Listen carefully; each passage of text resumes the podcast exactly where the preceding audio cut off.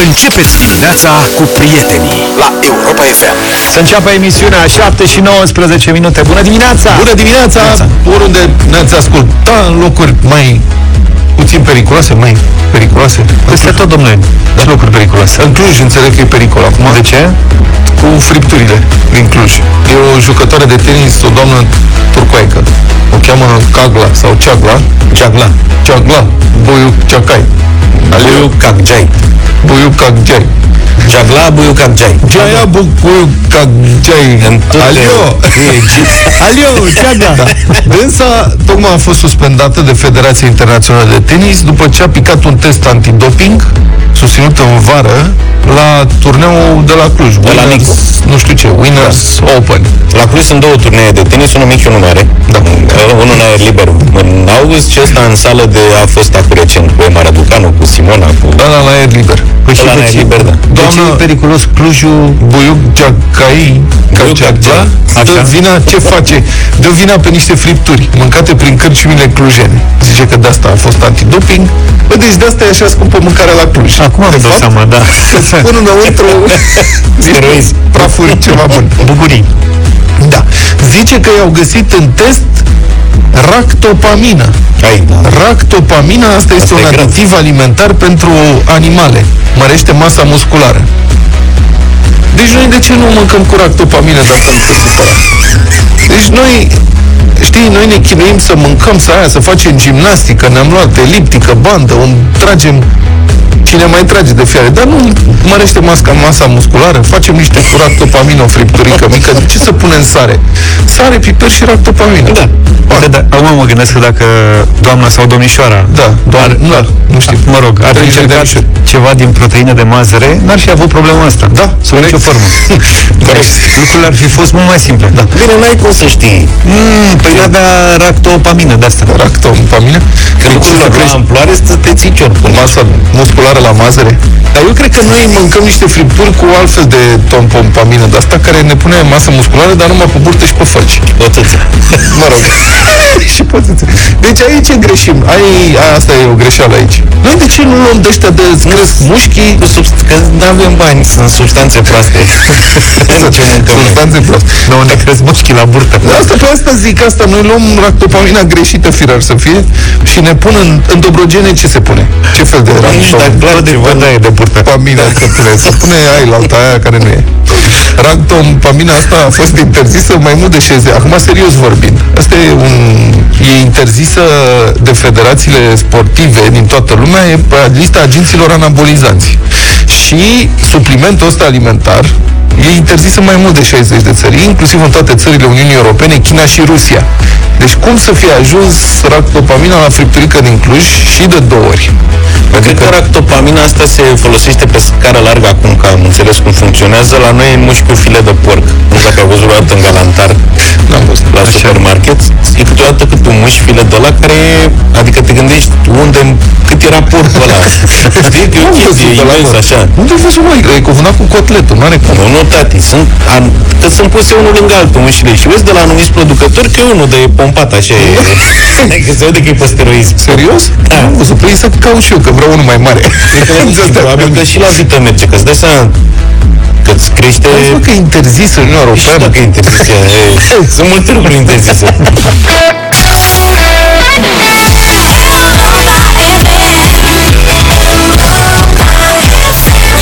Bad Romance de la Lady Gaga, 7 și 32 de minute. Vorbim despre trafic.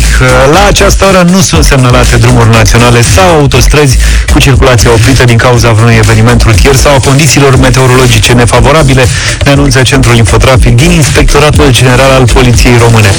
Pe principalele drumuri, respectiv autostrăzile A1 București-Pitești, A2 București-Constanța, A3 București-Ploiești și DN1 Ploiești-Brașov, se circulă în condiții de ploaie, carosabilul fiind astfel umed, fără probleme de fluență. Bateriile Macht ți-au adus informațiile din trafic la Europa FM. Alege mai multă putere pentru mașina ta. Alege Macht Robot Power. Prima baterie din România cu 5 ani garanție îți aduce un BMW X1. Love winning. Love the morning. Despre viață în fiecare dimineață cu Vlad, George și Luca la Europa FM. Un bărbat Bărbat exasperat de agresivitatea pisicii iubitei sale, admite că a schimbat-o cu alta. Acum șase ani. Asta este întrebarea.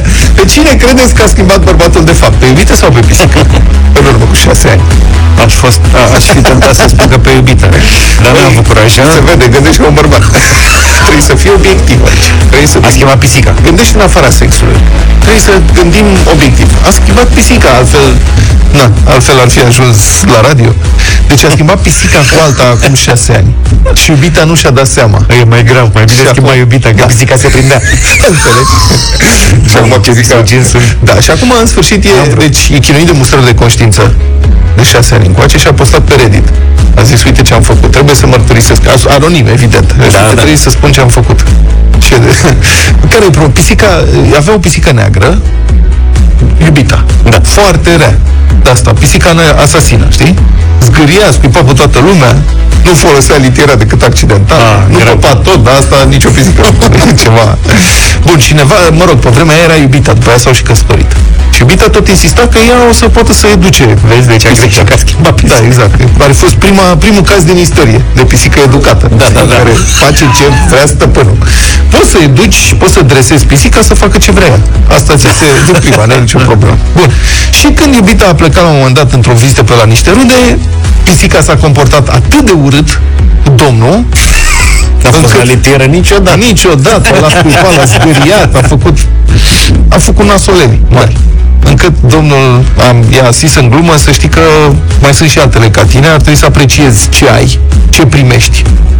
Ceea ce cumva este adevărat, pisicile astea nu apreciază deloc, știi? Unele dintre ele. Consideră că li se cuvine. Și um, i-a încolțit în minte gândul ăsta, i-a zis să știi că te schimb. Și chiar a făcut-o. S-a dus la adăpostul din zonă, adăpostul de animale, a găsit o pisicuță neagră foarte prietenoasă, drăguță, simpatică, de aia care toarce, o nebunie. Și a, a locuit-o. Înțelegi?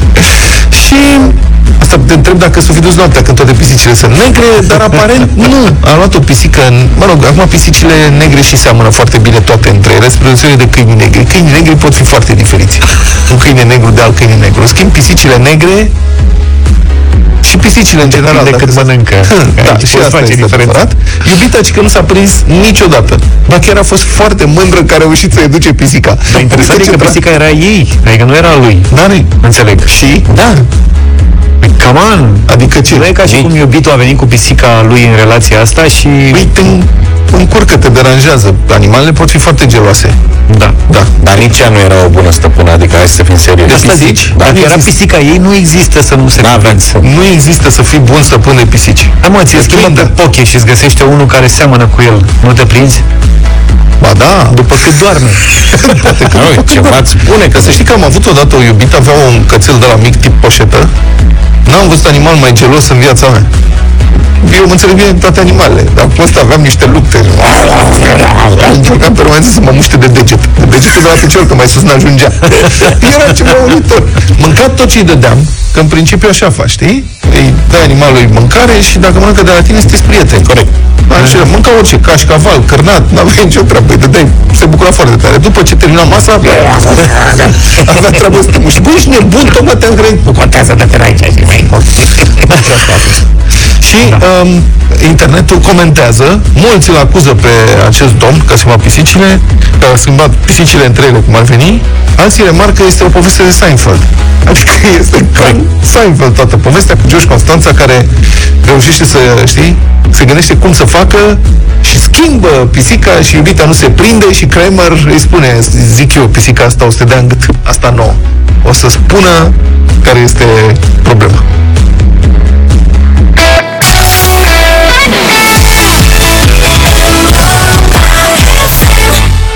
Sper că sunteți deja la prima cafeluță, 7 și 48 de minute. Da, prieteni, haideți să dăm niște sfaturi puștimii care e pe recepție și ar vrea să se angajeze. Nu știu câți ori fi, dar cu siguranță sunt adolescenți care se gândesc ca măcar part-time așa să-și iau un job. Am văzut o întrebare pe Reddit, un puș de 16 ani cere sfaturi despre ce job part-time să-și ia.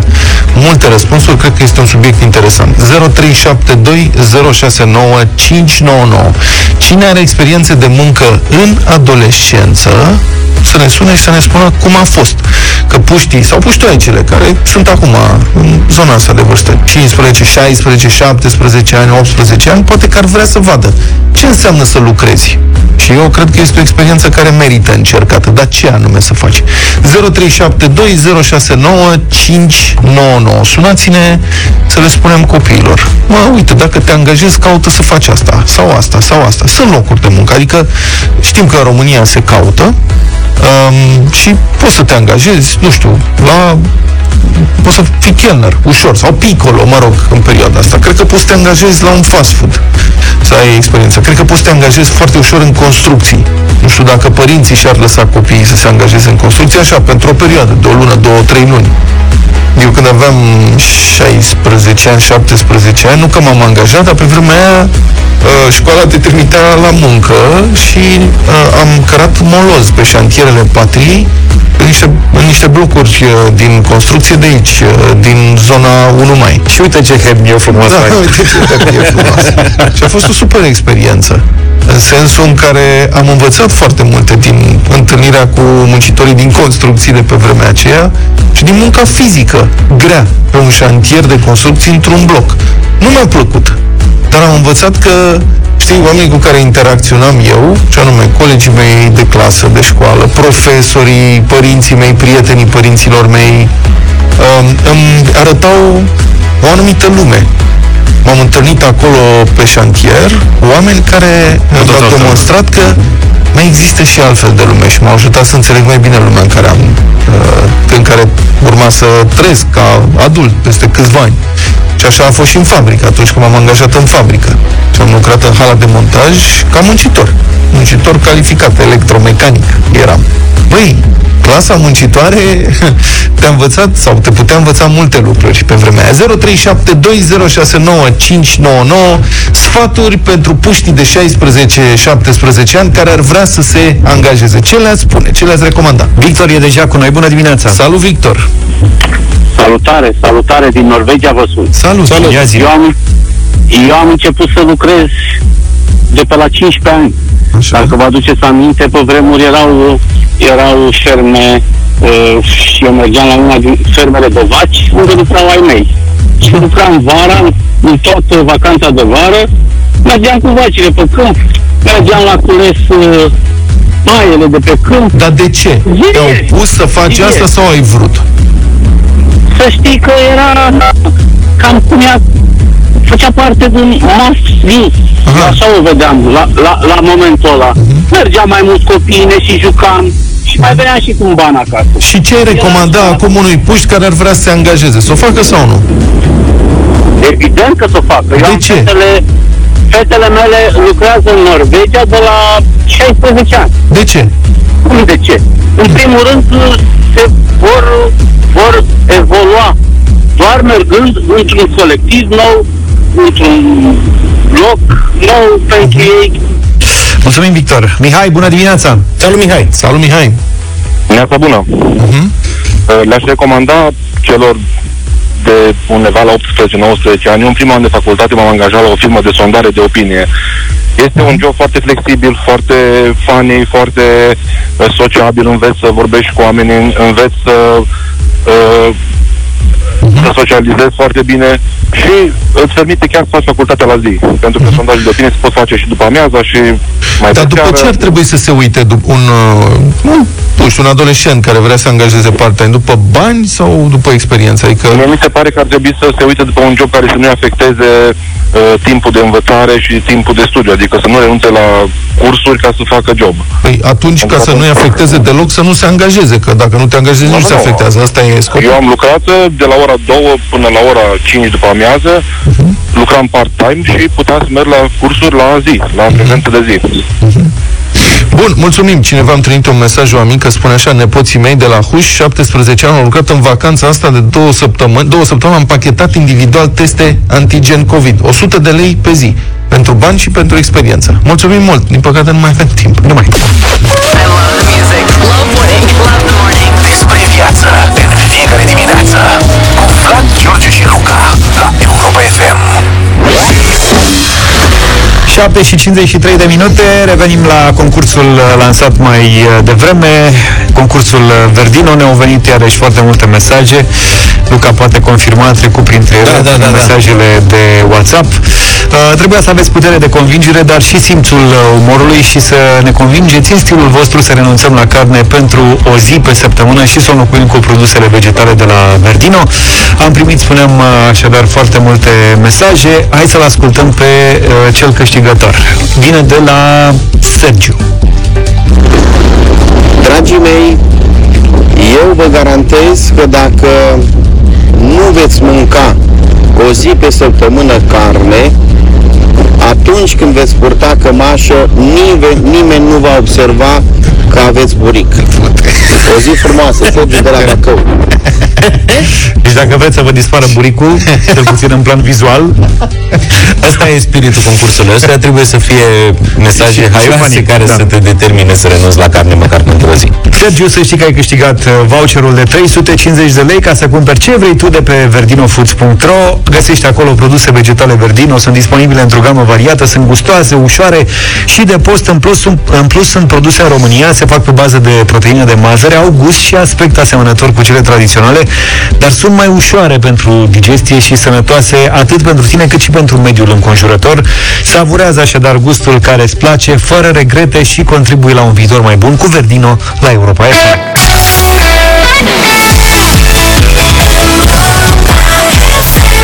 Republica Fantastică România la Europa FM. Românul poate că s-a născut frate cu codru, dar acum, mă rog, dacă pădurile le-a tot tăiat, s-a făcut specialist în tratamente de orice fel. Tratamente cu care s-a vindecat și un vecin sau un văr de al doilea, dar a auzit el pe undeva. De când cu pandemia și mai ales cu accesul la Facebook, România apelează la tot mai multe tratamente neautorizate și de ceva timp sunt la mare căutare slănina râncedă și arbidolul. Cu slănina râncedă nu sunt prea multe explicații de dat, se ia o slănină, se râncezește și după aia te dai pe corp cu ea. Am Și te dai înțeles pe că asta ea, e pe tratament uh, la exterior. Înțeleg, nu e... Sincer să fiu, nu m-am documentat, dar nici n-aș vrea, da, E- nici n-aș e- vrea e să polish. încurajez ceva. Adică nu-mi imaginez că cineva înghite slănină râncedă. Măcar să te dai, băi, miroși urât, dar nu bagi în tine, știi? Nu Păi mai... de ce nu? Dacă cine asiatice mănâncă ouăle la stricate, de ce n-ar mânca și ei noștri slăni? Da, da, aia le mănâncă, Totul e să crezi. aia le mănâncă de plăcere, nu de ca tratament. Păi de Nu plăcere. cred că nici- nu are, are cum să-ți facă plăcere să mănânci ale. Băi, să știi că am mâncat, Sunt îi spunea delicatese. ochiul dragonului, se ține în principiu șapte ani în pământ, așa se face. Ai mâncat embrion de la? Nu este embrion, Păi nu este zice. ou care se Poșat. ține șapte ani, un pic poșat, fier, șapte ani în pământ. poșat natural. Da, am mâncat. Și interesant. Păi, de, asta nu se, de asta nu se ține COVID-ul de tine. Interesant. Da, era poate că fiert da. în prealabil? Și sau- de la vaccin, desigur. Și de la vaccin. Da, vaccinul e secundar. Probabil că de la ou de ochiul dragonului chinezesc pe care l-am mâncat acum 30 de ani. Bă, dar noi suntem și pretențioși cu vaccinul ăsta. Acum, serios. Să știi că, uite, în dimineața asta mă gândeam că noi n-am reușit să ne convingem între noi să semnalizăm în trafic. Înțelegi? Corect. Deci n-am reușit. Sunt reguli, e lege, faci da. școală. Da. Și nu am reușit să ne... Așa e. Păi, Băi, semnalizează când faci stânga de stânga. La ce te-ai așteptat Invers. asta cu vaccinul? Te aștepți acum să ia vaccin doar. Aveți și standarde înalte. Nu ca dane, danezii, Danezii. suedezii, Danemarchezii. portughezii, Danemarchezi. danemarchezii. Ăia sunt niște dobitoci, fraieri și proști pe deasupra. Noi avem slănina râncedă și medicamentul sovietic Arbidol. Arbidol. Da. Se găsește Dacă în piață. N-ați auzit? Ăsta este un medicament rusesc fără autorizație în Uniunea Europeană și Statele Unite, care sunt, desigur, niște locuri necivilizate. Uh, arbidolul ăsta se vinde prin piețe. Îl vând moldovenii de peste Prut, frații noștri. Îl vând pe lângă robineți și țigări fără timbru. Unii, de-ai noștri frați, de-ai noștri în sensul că români de partea asta la alta prutului, îi fac automedicație cu pastilele astea și printre cei care au înghițit arbidol se numără și doamna senator Gabriela Firea. Ascultăm o declarație făcută la România TV. nu se explică cu subiect și predicat dacă este bun acest antiviral sau nu este bun. Este eficient, nu este eficient. Eu cred că este foarte bun în lipsă de altceva. Și nu este atât de toxic sau nu mai mult toxic decât alte medicamente. Pentru că m-am tratat și eu în uh, afecțiunea cauzată de SARS-CoV-2 cu acesta și vorbesc din proprie experiență. Mi se pare simbolic că pe fundal se aud vuvuzele. Da, da, da. Serios, mi se pare simbolic că se aud niște goarne Poate era, și în piață, vuvuzele. poate era în piață și mai lua niște arbidon. Probabil. Sunt bun. Acum, noi ne bucurăm că doamna Firea se simte bine. Sigur, înțeleg că s-a și vaccinat, deci poate a ajutat și vaccinul. Nu, dar mie îmi place că ai văzut că și dânsa și-a pus problema că nu știe dacă e sau nu toxic sau mai toxic. Da, l-a luat. Dar uh, promotorul acestui medicament, principalul motor al aducerii acestui medicament în România, domnul Gigi Becali, un apropiat de altfel al doamnei Firea, E nașul. i-a avertizat pe oameni că o să vadă aici o spățească peste 2 ani de la vaccin. Dar de la Arbidol, Da, nu. nu știm. Nu. Ce-o fi? Și asta mi se pare uluitor. Deci să există oameni care se duc și iau pastile pe care le cumpără de la tarabă din piață, de la niște persoane pe care nu știu, nu au niciun fel de autorizație, nu știu ce vând ăia, ce vând ăia acolo de fapt. Da, da, cred că, cred că ei știu ce conține arbidolul Cine ăsta, că altfel nu știe? s-ar duce, nu? da. E, Și înghit pastilele astea pentru că a recomandat și domnul Becali. Ori domnul Becali a văzut se pricepe foarte bine la fotbal și la pastile. Și la Maybach, pe vremuri repara Maybach cu ranga. Deci este un personaj de mare încredere. Dacă se recomandă domnul Gigi Becali un medicament, trebuie să-l iei neapărat. Și, da? Dar nu au încredere în sistemul medical, în Organizația Mondială a Sănătății, în vaccinologi, în oameni cu școală multă. Discuția este, nu știm ce are vaccinul în el. În schimb, arbidolul, pf, pf, știm ce să zic. Bombă. Și parizerul, cred că știm foarte bine ce are în el. Bun. Deci, asta e, ne bucurăm pentru doamna Firea, dar în ce vă privește și ne privește, vă rugăm, nu vă autotratați cu pastile aduse din spațiu ex-sovietic și, în general, nu luați medicamente fără recomandarea precisă a doctorului, indiferent de unde ar veni ele. Și în niciun caz nu luați medicamente sau orice, că ați văzut la televizor sau pe Facebook, a luat cineva vreun medicament și zice că i-a făcut bine. Că nu știi cine sunt persoanele alea și chiar dacă sunt, dacă i-a mers bine unuia, nu înseamnă că a mers bine și, sau că îi va merge bine și celuilalt. Bun. Și, de altfel, să știți că pastilele astea rusești sunt privite cu destulă rezervă chiar și de lumea medicală din Rusia, care afirmă că medicamentul în cauză nici măcar nu are vreo eficiență semnificativă în lupta cu orice. În ultimele luni, pe Facebook au apărut mai multe grupuri ale celor care au trecut sau trec prin COVID. În principiu, nu e rău ca oamenii să-și împărtășească experiențele și temerile, deși unele temeri sau sfaturi sunt cam ciudate, ca să zic așa. De pildă, Bună dimineața! Vi s-a întâmplat după COVID să vă treziți cu ploapele superioare umflate și uneori mâncărimi la nivelul ochilor? Sau cu o ploapă mai umflată decât cealaltă? și ar mai fi și asta. Bună seara! S-a mai confruntat cineva cu sughiți după COVID?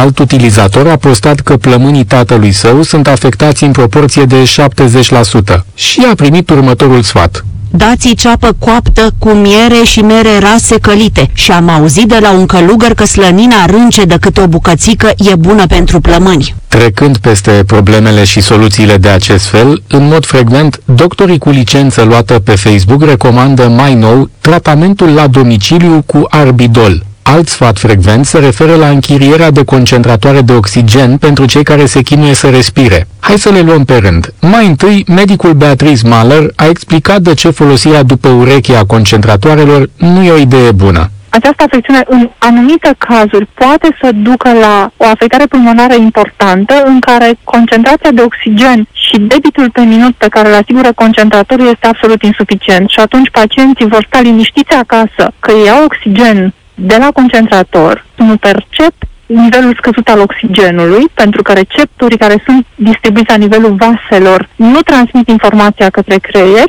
și astfel pacientul ajunge cu sindrome post-COVID extrem de severe la 14-18 zile din momentul debutului, internați în zona post-COVID și, din păcate, posibilitățile noastre terapeutice atunci sunt extrem de limitate. Practic, aceste concentratoare de oxigen pot avea ca efect ca pacientul să ajungă la spital prea târziu cu o formă foarte gravă, Exact. pe care nu a realizat că o dezvoltă din cauza acestui concentrator de oxigen, care cumva, la nivel superficial, a ținut situația sub control. La nivelul percepției pacientului doar am mai întrebat-o pe Beatrice Mahler ce este arbidolul și de ce oficial nu se găsește în România. Nu cred că ar trebui să ne punem speranță în el. Este un medicament antiviral care nu are indicație certă pentru infecția SARS-CoV-2, care nu este autorizat, care în acest moment uh, nu poate fi recomandat de medicii din România. Mai mult decât atât, cred că în acest moment trebuie să aplicăm în România tratamentul care are indicație pentru COVID, adică anticorpii monoclonali, care se găsesc în spitalele din România și pentru care pacientul trebuie să se prezinte doar într-un spital pentru a-și primi perfuzia cu anticorpi. De ce credeți că oamenii vor să se trateze acasă și iată cu un medicament produs în Rusia, care pentru Uniunea Europeană și America de Nord nu are autorizație? Cum vă explicați? Oamenilor le este frică de spital și încearcă să găsească soluții pentru a-și rezolva problema de sănătate singuri. Și în acest context funcționează toate terapiile pe care oamenii încearcă să le acceseze din diverse surse, fără a avea recomandare medicală. Primele dezbateri despre eficiența acestui medicament au apărut chiar în Rusia. Se întâmpla în 2007, cu mult înainte de pandemie. În afară de Rusia, doar China a mai folosit arbidolul la scară largă, dar fără vreun efect notabil. Înainte să afle de arbidol, românii, și nu doar ei, ce e drept, s-au tratat acasă cu ivermectină. Pe scurt, un antiparazitar folosit în special de veterinari pentru a scăpa câinii sau pisicii de viermi. O bună parte dintre cei care apelează la astfel de tratamente nu sunt vaccinați și nici n-au de gând. L-am întrebat pe sociologul Barbu Mateescu de ce mulți români au încredere în pastile de care au auzit pentru prima oară în urmă cu o lună și nu în vaccinuri pe care între timp le-au făcut peste 4 miliarde de locuitori ai planetei. Poate fi faptul că vaccinul este recomandat de către autoritățile statului și pentru mulți români care nu au încredere în uh, stat, orice soluție este preferabilă. Sunt oameni care sunt conștienți că boala există, că poate fi periculoasă, doresc să fie pe cât se poate imunizați, dar uh, datorită uh, imaginii negative a vaccinului pentru unii oameni, pentru unele comunități, decid să apeleze la alte mijloace care le-ar putea oferi imunitatea vaccinului. Cum se poate câștiga încrederea? Trebuie implicați, uh, cred, mult mai mult medicii de familie. Este unul din uh, elementele pe care le-a sesizat și Organizația Mondială a Sănătății, ca fiind deficitar. În România există un mijloc de a comunica cu absolut uh, toată populația, numai că nu a fost folosit foarte eficient până acum. La medicii de familie vă referiți? Da, da, da. În concluzie, pentru orice problemă legată de COVID-19, sunați la medicul de familie sau la DSP și în situații grave la 112. De remarcat doar că în țara de origine a arbidolului Rusia, mortalitatea din nefericire este foarte crescută și numărul cazurilor grave foarte mare.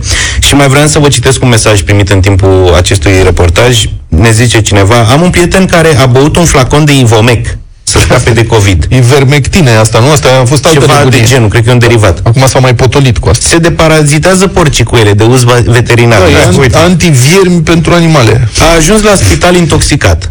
Și acolo a aflat că nu are COVID. Deșteptarea cu Vlad Petreanu, George Zafiu și Luca Pastia la Europa FM.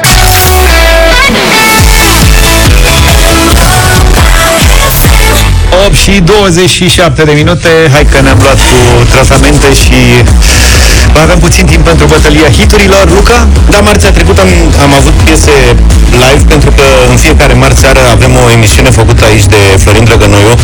Europa FM Live Music se numește. Exact. Cu muzică live, cu concerte integrale, o emisiune foarte mișto, vă recomand să o ascultați de la ora 21. Și am zis să poate facem o tradiție marțea să mai dăm piese live, tocmai ca să mai schimbăm puțin și noi repertoriul. În dimineața asta vă propun Beyoncé cu soțul Jay-Z în concert la Coachella Valley, Colorado. Deja vu.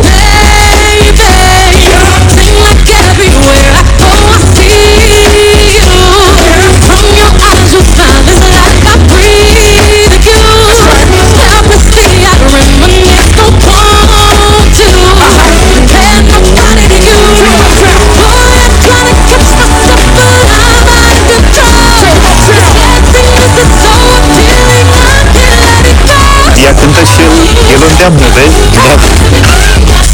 El își știe limitele. Corect. Eu vă propun un domn pe pe care l-am văzut live de două ori, odată la București și odată la Stuttgart. E foarte strict, cântă foarte frumos, e foarte sensibil și îl cunoașteți cu toții. Un live uh, undeva în Irlanda ce a fost și publicat pe unul din albume Goodbye My Lover cu James Blunt. Goodbye, my lover. Goodbye, my friend. You have been the one.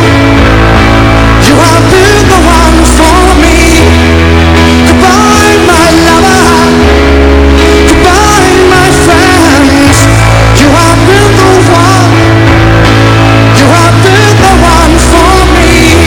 Nu e suferind, e doar sensibil. Asta vreau să Dacă ați supraviețuit acestui moment cu James Blunt, ajunge și la propunerea mea.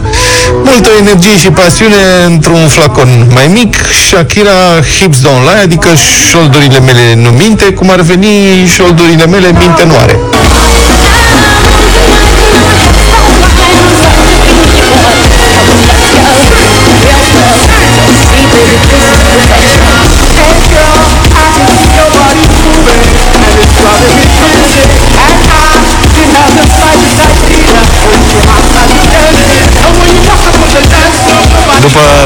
Propunerea asta a sunat domnul Borcea, să știi. Vrea să voteze și el.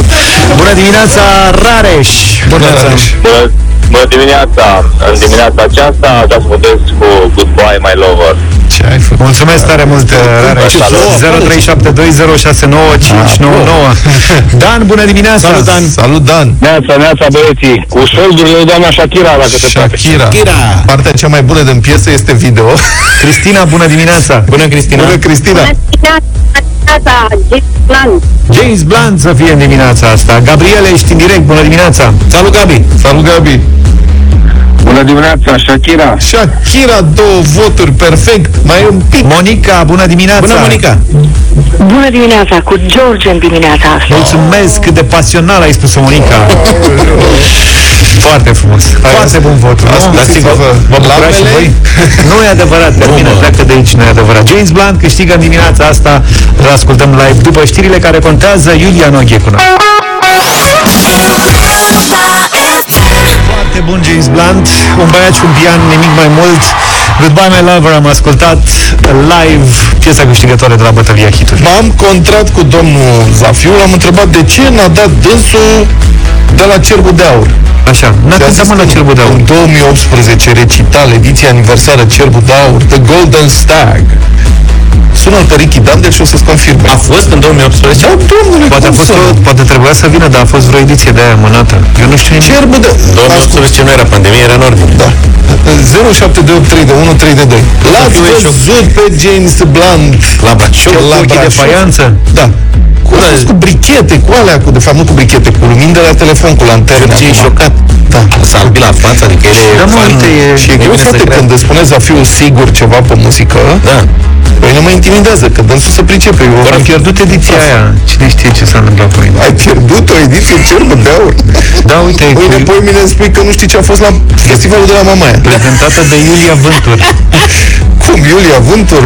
Cu A fost o Ia ediție cântăreața. impresionantă. Cu bumbacul, cu alea, cu bumbacau. Bumbacu. Bumbacu. Da. Bun. Mai zicem și următoarea sau? Da, o zicem, mai să Cu zicem la Tătărușan, scurt. de Tătărușan ai auzit? Da, da, tătă. Ciprian Tătărușan. Da. Tătă. Acest 35 de Hănescu ani. al Și- fotbalului românesc. Acest ce? Hănescu. Hănescu al fotbalului românesc. Cum domnule? Este Dinozov mai nou. Da, ia zi. Este, dacă nu pot să spun bufon. Practic. Știi? Dânsul Deși ai putea totuși. Domnul Tătărușanu, Așa. nu fi rău, mă, că este în mare formă. Gianluigi Buffon, la el te referi, Mă, nu? mă refer la Tătărușanu, este în mare formă, joacă la Milan, în Italia, nu? AC Milan, da. AC Milan. Da, și a apărat ceva foarte tare, un penalti, nu s-a mai întâmplat de nu știu când, moment în care uh, mai mulți comentatori italieni au înnebunit de bucurie. Da. Solo la palla, arriva al destro la parata di Tata. Parata, parata, parata! Parata! Tata! Tata! Tata mio! Tata mio! Tata mio! Si stende la sua destra e intercetta! Tata! Tata! Ti voglio bene, Tata! Știi nu ce a luat arbitrul la Ti voglio bene. Da, deci, citesc așa. Tătă e primul portar de la Milan, AC Milan, care a apărat un penalti în derbiurile cu Inter în ultimii 40 de ani. Nu au prea avut ea penaltiuri. Da. Dar domnul care țipă tata, tata, dânsul e puțin mai în vârstă și mi s-a părut că sunt imagini. Mi s-a părut că dormea. când a apărat tata, da, da, uite, că a reacționat după ceva timp, adică mai întâi s-au observat, a ajuns, imaginea a ajuns mai întâi la colegul lui din partea dreaptă și după aia s-a prins și dânsul. Ce se întâmplă? Dânsul, eu îl cunosc de mult. Cred că l-am văzut acum 40 de ani când a apărat celălalt penalti. Da, da, da, da, mă uitam în anii 90 la ceea ce se numea Moviola, era o emisiune pe postul Rai, da? cea care l-a inspirat și pe Neovi să facă procesul etapei, știi? Nu, așa, da, mă rog. înțeles. Era o emisiune de asta de dezbatere pe teme fotbalistice, care se desfășura, însă avea această particularitate în timpul meciurilor și continua și după.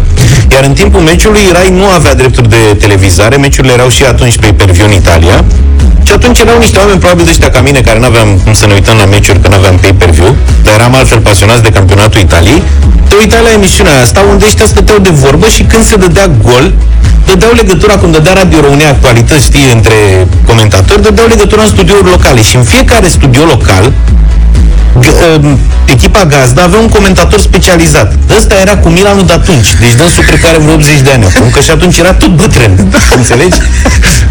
Există un lag pentru că ei se uită la televizor. Respectos. Da. Știi? Spune dânsul.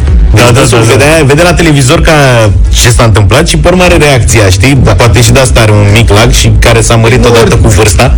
Ce comentator Și era- face așa? Comentează când vede faza? Era foarte tare că el așa țipa de atunci. Era un știi, ții penalti, minte? n-avea, aștepta momentul, practic. Țipătul de bucurie. Da, da, da, da, parata. Da, da, da.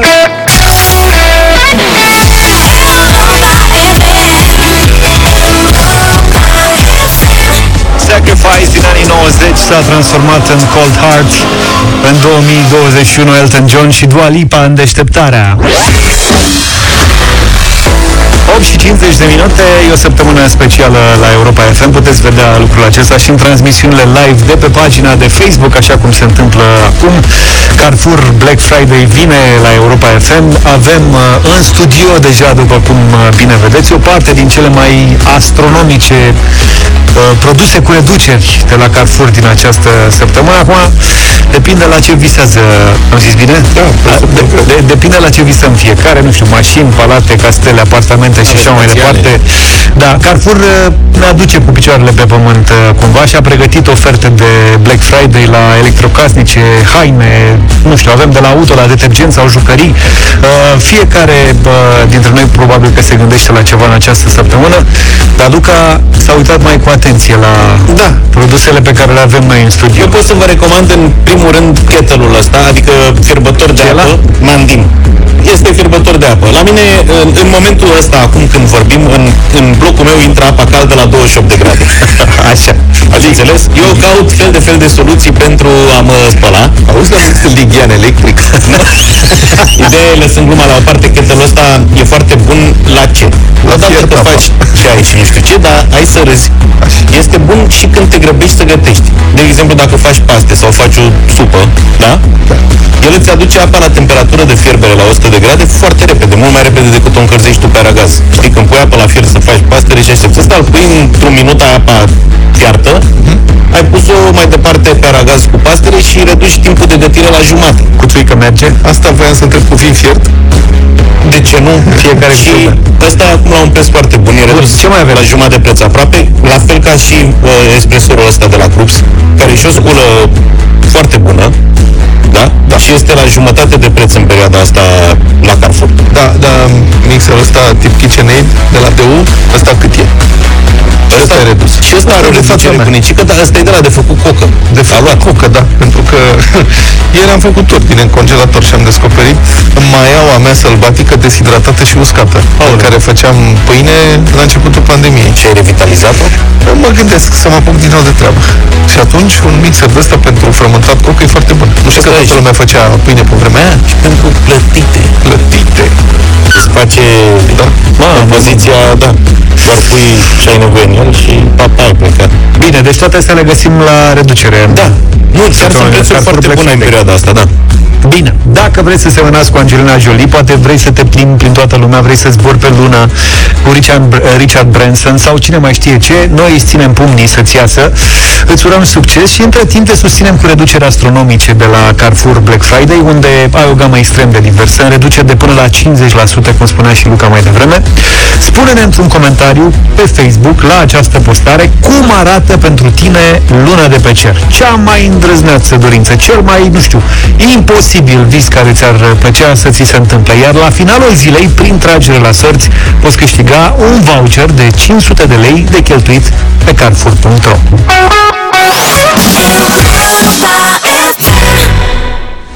9 și 8 minute, vă spunem din nou bună dimineața, deșteptarea continuă ca în fiecare dimineață de marți cu arena lui Cătălin Tolontan. Bună dimineața, Cătălin! Salut! Neața! Bună dimineața, bună dimineața! Am uh, de aproximativ o lună de zile încercăm să aflăm de la SRI câți vaccinați au, care este rata de vaccinare și ne-au răspuns.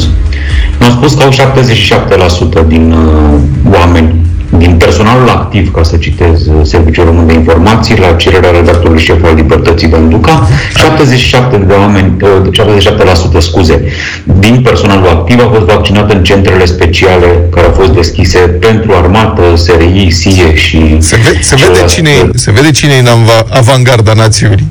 77%.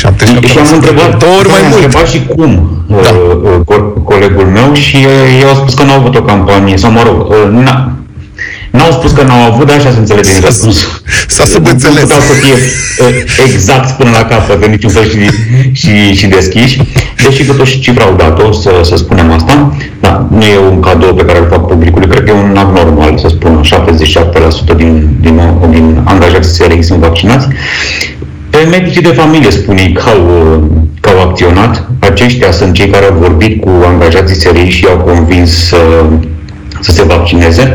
Asta e interesant pentru că în sondajele care circulă în acest moment, unele sunt publice, altele nu sunt publice, întrebați ce ar face să se vaccineze, uh, întrebarea mergând către cei care nu s-au vaccinat și spun că n-au de gând să se vaccineze, uh, sunt două foruri ale reputației, două surse de încredere pe care ei le văd, cei care au hotărât să nu se vaccineze, din diverse motive, le văd uh, singurele posibile uh, să le schimbe decizia. E vorba despre copii și este vorba despre medicul de familie. Toate, toți- toate celelalte elemente, campaniile, uh, autoritățile, uh, ei le, le, le creditează mult mai puțin decât își creditează medicul de familie și copiii în privința eventualei posibilități de a se, de a se răzgândi. Asta a fost așa o, o paranteză ca să mai dăm oamenilor o informație. Uh, interesant, apropo de cifra seriului, este că am obținut și cifra de la DSP-uri. DSP-urile sunt până la urmă cele mai importante structuri în lupta cu pandemia, acolo la firul, la firul ierbii, da? Sunt uh, autoritățile locale responsabile de sănătate publică Mi-e, mi-e teamă și de ce o să de spui. control a pandemiei în teritoriu. Scuză-mă, Vlad. Da, mi-e, mi-e teamă de ce o să spui. cu cifra de la DSP-uri. Uh, în datele oficiale sunt așa. În 14 județe, care reprezintă o treime din DSP-uri, un sfert de angajați sunt, dintre angajați sunt nevaccinați. Surprizele sunt inclusiv la București și Cluj. Clujul are doar 70% vaccinare, Bucureștiul are 80% vaccinare. Sunt și județe cu 90%, 99%, cum ar fi cele Ilfovul, Dâmbovița, stau foarte bine cu 99% dintre personal uh, vaccinați. Pe total însă, ei nu sunt mult mai bine decât SRI-ul, ca să facem această uh, comparație. Și asta e foarte interesant totuși, pentru că oamenii ăștia realmente nu doar că au avut dreptul să se vaccineze odată cu medici, adică încă de la finalul anului 2020, ci și realmente intră în contact în fiecare zi. Ei sunt uh, o parte cheie în organizarea rețelei de vaccinare împotriva COVID, semnează contractele prin care centrele de vaccinare primesc finanțare, validează decesele COVID anunțate de medici din spitale. Adevărat, nu merg tot timpul în spitale, dar unor merg și în spitale. Deci ăștia sunt oameni care sunt expuși 100% uh, uh, pericolului cei din uh, DSP-uri. Și acum, întrebarea e de ce totuși n-au izbutit nici măcar ei să atingă o rată care să se asemene de pildă cu rata națională a Danemarcei sau a Portugaliei. Uh, nu știu, voi aveți un răspuns la, la întrebarea asta? Am, dar De ce e suntem totuși- nedifuzabil. Acum, întrebarea mea este, oare cum a verificat, mă rog, SRI-ul ca SRI-ul, dar cum verifică DSP-ul că are vaccinați 70% sau 75% dintre angajați? Cum verifică școala, Ministerul Educației? că e un anum- o anumită proporție de personal angajat în școli. Pentru că asta nu se poate face decât prin declarație proprie. Care este veridicitatea acestor declarații proprii? În ambele sensuri. Adică, de ce? Poate că cineva care nu vrea să se afle că s-a vaccinat spune că nu s-a vaccinat. Și invers. Dacă Nu, prin eu- eu- declarație proprie, cât de credibile Adică sunt tu aceste spui așa date? un angajator, Nu are indiferent că e vorba de DSP, Da, tu ești dacă nu are o redactor legă șef, ești director specială, acolo la Libertatea. Tu nu ai dreptul legal, vorbind, poți să vorbești așa cu colegii pe la o bere, nu știu, o cafea. Bă, te-ai vaccinat, nu știu ce. Dar pentru comunicarea publică și decizii, asta ca să ne ducem în zona învățământului, decizii administrative, se deschide școala peste o anumită proporție a vaccinaților. Pentru asta îți trebuie totuși niște date mai precise decât declarațiile pe proprie răspundere. Adică tu spui că un angajator nu are voie, foarte interesantă discuția, nu are voie să solicite uh, angajatului uh, certificatul de vaccinare? Eu știu că nu. Să, pe baza să solicite, da? Să-l consulte, nu să, să-l da. consulte. Nu- Nu intră el în baza de date, angajatorul că nu are cum. Păi da, să în intre, slavă baza Domnului, ce să- să-ți ceară perso- direcția de persoană și repet că am mai avut discuția asta la radio. Eu, șt- toată lumea știe, noi aici suntem pledăm pentru vaccinare. Altă, asta este soluția comună de a scăpa de pandemie. Este soluția uh, aplicată și verificată deja în vestul Europei. N-am nimic împotriva vaccinării. Dar, din câte știu eu, și poate mă înșel, în acest moment, angajatorii nu au dreptul legal vorbind, să ceară angajaților să demonstreze în vreun fel dacă sunt vaccinați sau nu. Astea sunt date medicale. Pot solicita, se pot solicita, se poate solicita prezentarea certificatului verde de către vizitatori la accesul într-o instituție. Asta da, că așa e hotărârea de guvern, mă rog, care și aia cred că e contestată pe undeva în instanță. Da, pentru angajați încă nu, pentru asta trebuie dată lege. A, asta e foarte interesant. Eu nu pledez nici pentru vaccinare, nici pe- pentru că na. Că statutul de jurnalism mă obligă să, să, să relatez echidistant cât e omenește posibil, da? Să facem asta. Bun. Păi este un adevăr științific acum. Cauză, mă întreb totuși, adică compania aeriană are dreptul să nu te îmbarce dacă nu prezinți documentul de vaccinare. Care are dreptul să facă asta, da? Sau certificatul verde. Da.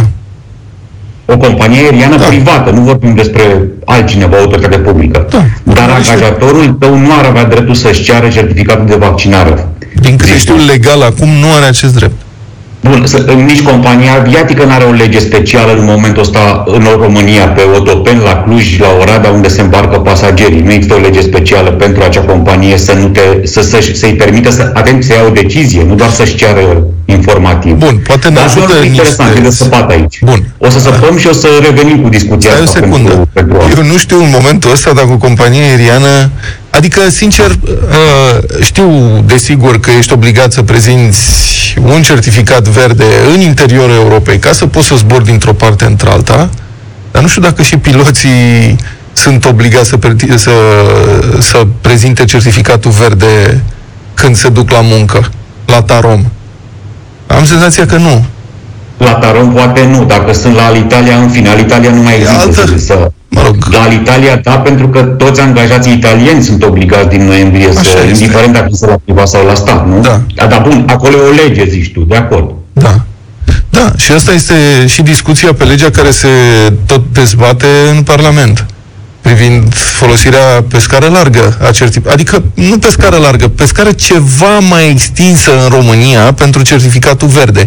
Măcar la oamenii din spitale se pune și la angajații din spitale, din sistemul sanitar, că se pune și această uh, problemă de principiu. Dacă tu ca, ca vizitator, să zicem, când te duci la spital, la părinții tăi care sunt bolnavi acolo, nu ai acces dacă nu ai un certificat verde, atunci medicii, personalul sanitar, asistentele, magazionerul de la spital, el de ce are acces în spital fără certificat verde? Că nu are un interes direct familial acolo. E și o chestiune de principiu aici. Și încă o dată, doi, sigur, înțeleg echidistanța, dar astea sunt soluții verificate științific. Pandemiile, epidemiile se opresc prin vaccinare. Una dintre căile importante. Prin imunizare naturală. Doar că virusul ăsta nenorocit provoacă o grămadă de probleme de sănătate și are o mortalitate foarte ridicată. Adică dacă noi așteptăm imunizarea naturală, atunci să nu ne mirăm că o să moară sute mii de oameni doar dintr-o mă rog, discuție uh, politică despre pe cine ar putea să deranjeze politicienii dacă iau o măsură uh, cu justificare științifică. Pentru că despre asta vorbim aici. Proporția celor care se împotrivesc vaccinării, din lipsă de informare și din lipsă de educație, să o spunem cinstit, în această țară este atât de mare încât politicienii noștri totalmente irresponsabili, în marea lor majoritate, dovadă ce se întâmplă acum, s- se feresc să ia vreo decizie ca nu care cumva să supere electoratul care se împotrivește. Și despre asta Bine, vorbim. și ce ăsta se are un întâmplă rost la de mare vieți. lucru acum? Doar vor oamenii, să- adică mare lucru ce se întâmplă? Să unesc două partide și hotără să nu mai avem alegeri, practic. între Iată, ghilimele. Bun, da, haideți adică- să nu mutăm discuția. Uh, De acord, treaba noastră ca jurnaliști însă, și oamenii trebuie să fie convinși că ne străduim să facem asta, nu suntem infailibili, nu suntem perfecți, dar ne străduim să facem asta, este să acceptăm că fiecare om are dreptul la propria sa opinie, dar că nu avem dreptul la propriile noastre fapte. Și treaba noastră este să încercăm să găsim să prezentăm oamenilor aceste fapte care sunt unice pentru noi toți. Și, într-adevăr, faptele astea uh, scalate la nivelul globului spun că țările care s-au vaccinat au o corelație pozitivă mult mai mare, mult mai puțin oameni, au mai puțin oameni în ATI, cu cât rata de vaccinare este mai mare, ăsta este un, ăsta e un fapt, ăsta nu poate fi contestat. Că ești sau nu de acord cu el, da, poți să nu fii de acord cu el, dar este un fapt. Vă mulțumesc mult! Mulțumesc, Cătălin Tolontan, te așteptăm și săptămâna viitoare. Deșteptarea cu Vlad Petreanu, George Zafiu și Luca Pastia la Europa FM.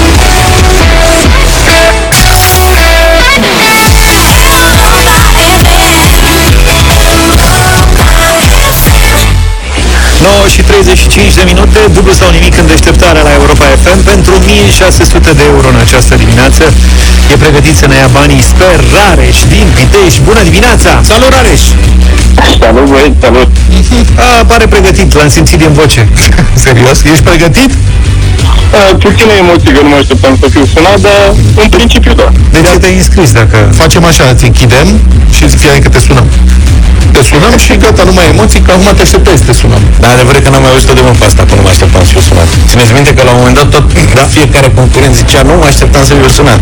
Dar în general cei care nu se așteptau să fie sunați ne luau banii, ca lumea. Așa e. Cu ce te ocupi, Rareș? Uh, păi sunt și student și, și lucrez în același timp. Și acum unde ești? Uh, sunt la muncă. Ca de nădejde. Bravo. Ah, și la muncă sunt și ceva colegi? Uh, da, sunt cu șef. Ah, e bine. Șeful e coleg, mă. Bine, boss. Să asculte și șeful poate te ajută poate te ajută. Ei cântat da, e, când ți-ai lui Andriș? Șeful, ce frumos e șeful. Nimeni nu-i ca el. Hai să vedem câți bani ia și după aia vedem dacă îi cântă sau nu. Șeful. Măi, Rare, și acum lăsăm gluma la o parte. Vezi că șeful e chiar foarte important azi în concurs. Ascultă-mă ce-ți spun. De obicei nu te bazezi pe el, dar astăzi... Ai vorbit cu el, cu dumnealui, e în ordine, te ajută? Da, e lângă mine. Perfect. Să trăiți. Bine, ai 6 secunde ca să răspunzi la fiecare întrebare și stabilim, de fapt, stabilești de fiecare dată dacă mergi mai departe sau te oprești în jocul nostru. Pornim de la 200 de euro. Mult succes, Rareș! Mulțumesc! 200 de euro.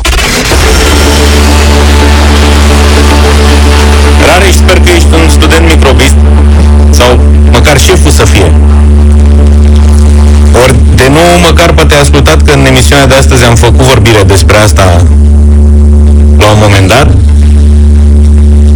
Întrebarea de 200 de euro de astăzi, Rareș, mă auzi, da? Da, vă aud. Și vezi dacă te ajută șeful, trebuie să rostești tu răspunsul, da? Da, da. Bun. Fii atent că nu e complicat, dar trebuie cineva din camera aia să știe pe ce post a jucat marele fotbalist Rică Răducanu. Zi un post. Uh, atacant? A fost și atacant, că a dat și un gol. și a fost prins și în offside. e singurul atacant de acest tip care a fost prins în offside. Dar are nu te-am nimerit. pe Rică tine Răducanu, nu știi de Rică Răducanu? Ce personaj! Oh. Rică Răducanu a fost portar și a apărat poarta Rapidului. Nu că a fost portar, a fost portar la Rapid și a la fost echipa și portar națională. al echipei naționale de fotbal și a fost un mare și este un, un personaj. Un personaj. Și pe teren era un super personaj. Și evident că nu glumim, a fost prins în offside. Da, de-aia ți-am zis că e important să fie să, să-ți fie de ajutor șeful că în momentul în care ne-ai spus că ești student mi-am dat seama că pentru tine ar putea fi mai dificilă întrebarea asta fiind atât de tânăr însă sper să ne luăm revanșa cu prima ocazie rare și așa că să te mai înscrii Mulțumim tare da? mult! Uh, poate încercăm cu Dobrin data viitoare. Știi că uite rare și era din Pitești. Cred că era ceva mai simplu. Nu nimic mea o piesă la Radio Voting, ceva ca lumea frumos. Ceva de speriat. Pe ce băutură se află ochii lui Dobrin?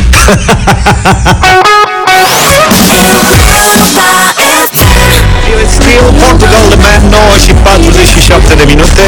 Ediția de astăzi, ediția scurtă de astăzi, dublu sau nimic, ne oferă șansa să facem un scurt radio voting. O piesă, înțeleg, încercată și de colegul Radu ieri pe drum cu prioritate. Jean Gavril a lansat uh, zilele acestea o piesă frumoasă sau nu, o să stabiliți voi în uh, următoarele minute. Păi am uitat să-i spunem ieri la mulți ani, a fost Sfântul Jean și Gabriel. Jean și Gabriel, da. Jean Gavril, unde ești tu? E piesă de radio voting, o ascultăm și vă așteptăm la 0372069599 ca să ne spuneți dacă vă place sau nu. Și acum te caut, te caut, te caut, te caut printre noi Și acum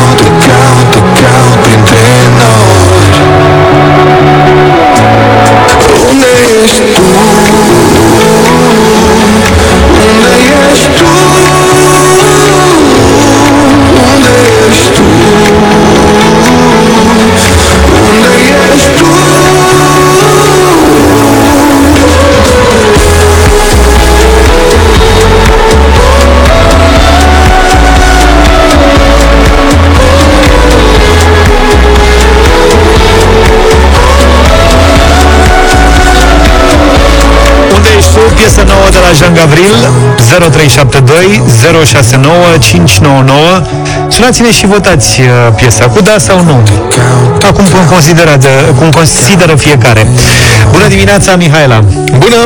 Bună, dim- bună dimineața! Bine venit! Votul de la mine este un da, un da, pentru că este foarte superbă.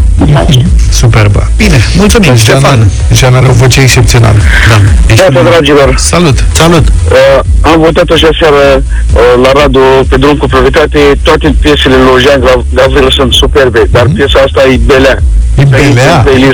E belea, e faină tare. 0372 069599 Hai să vedem. Ești un foarte bun instrumentist, Jean, să știi. Alexandru, bună dimineața! Salut! Salut! Bună dimineața! Bună dimineața! Bună piesă! Uh, bravo lui, un mare da! 3 Aveți grijă ce ziceți, Sorin e pe aici și Sorin uh, Niculescu, Neața Sorin. Neața, o să trag bagem o linie playlist. 3 până acum. Da, o să, o să intre în playlist dacă avem 10 voturi. Bună dimineața, să-i spunem uh, lui Claudiu. Ceau, lui Claudiu. Salutare, băieți, salutare. Salut. Și de la mine aveți un da. 4 Bună piesă. Mulțumim! Bine, Gigi, bună dimineața. Neața Gigi. Bună dimineața! Un da pe fie, așa mai pierdut, dar merge soldat de la mine. Da, tot da e. Bună dimineața, Dana. Bună, Dana! Bună dimineața, un da și de la mine. 6 O piesă așa sensibilă Așa, și așa. fină. Chiar îmi place. Bravo! Bine, Cornelia, bună dimineața. Bună, Cornelia! Bună dimineața, dragilor! Vă pup din Hunedoara. Și noi. Un mare, mare, mare da și un la mulți ani pentru Gavril de ieri. Aha, 7 Mulțumim! Aduna 7 dau. Fii atent Vă aici. pup, vă Să ascult rămână. toată ziua. Mulțumim. Vă pup, Doamne ajută! Bine, Vă nenorocire. pup. Uh, Cristina, bună dimineața. Hei! Bună dimineața, da, mare da, super. Oh, oh. Fii atent, pregătește jingle-ul. Uh, eu sunt pregătit, mulțumim tare mult. Ciprian, bună dimineața. Salut, Ciprian! Bună! Vă salut, băieți, un mare da, o piesă de relax. 9 da, a, Acum, e acum. Hai că Salut. Salut, ne ducem, să mulțumim trăiești, tare mult. Angela, bună dimineața. Bună! Bună dimineața! Un mare da. Felicitări! Piesa asta intră în playlist. Jean a intrat în playlist cu piesa asta frumoasă, unde ești tu, Sorine, ce, o băgăm acum, nu? Absolut, să-i urăm succes lui Jean. Așa e regula. Și succes și lui Sorin, pentru că vine imediat cu Europa Express. Vezi, în viață e important cum începi, dar e important și cum continui. Poți să încep câine și să termin vulpe. Nu cred că spui pisică, dar cum adică vulpe? O familie a fost păcălită să cumpere un pui de vulpe, crezând că e vorba despre un câine. În Peru se întâmplă. În primele luni eh, nu a apărut nimic suspect. Puiul de vulpe s-a jucat cu câinele vecinilor și totul părea normal. Pe măsură ce... să dispară găinile vecinilor. Absolut, uite, Vlad eh, a prevăzut situația. Cașcavalul corbului. În cele din urmă, animalul s-a dovedit a fi o vulpe. Acum uh, vecinii cer despăgubiri pentru animalele mâncate de vulpe a dată drept câine. Dar știi că despre vulpi se spune că sunt de fapt câini care rulează pe soft de pisică. și că se comportă ca niște pisici, chiar dacă ele fac parte din familia canidelor. Ce bună e asta. Între timp, povestea s-a mai complicat, aflăm după 10, vulpea a fugit de acasă, nu mai mănâncă bobițe și mai și latră fals. Dezertată. Latră fals. Sorin vine după 10, noi ne auzim mâine dimineață, numai bine. Cât nu-mi iau una, tot e bine. Toate bune. Pa, pa! Deșteptarea cu Vlad, George și Luca. De luni până vineri, de la 7 dimineața, la Europa FM.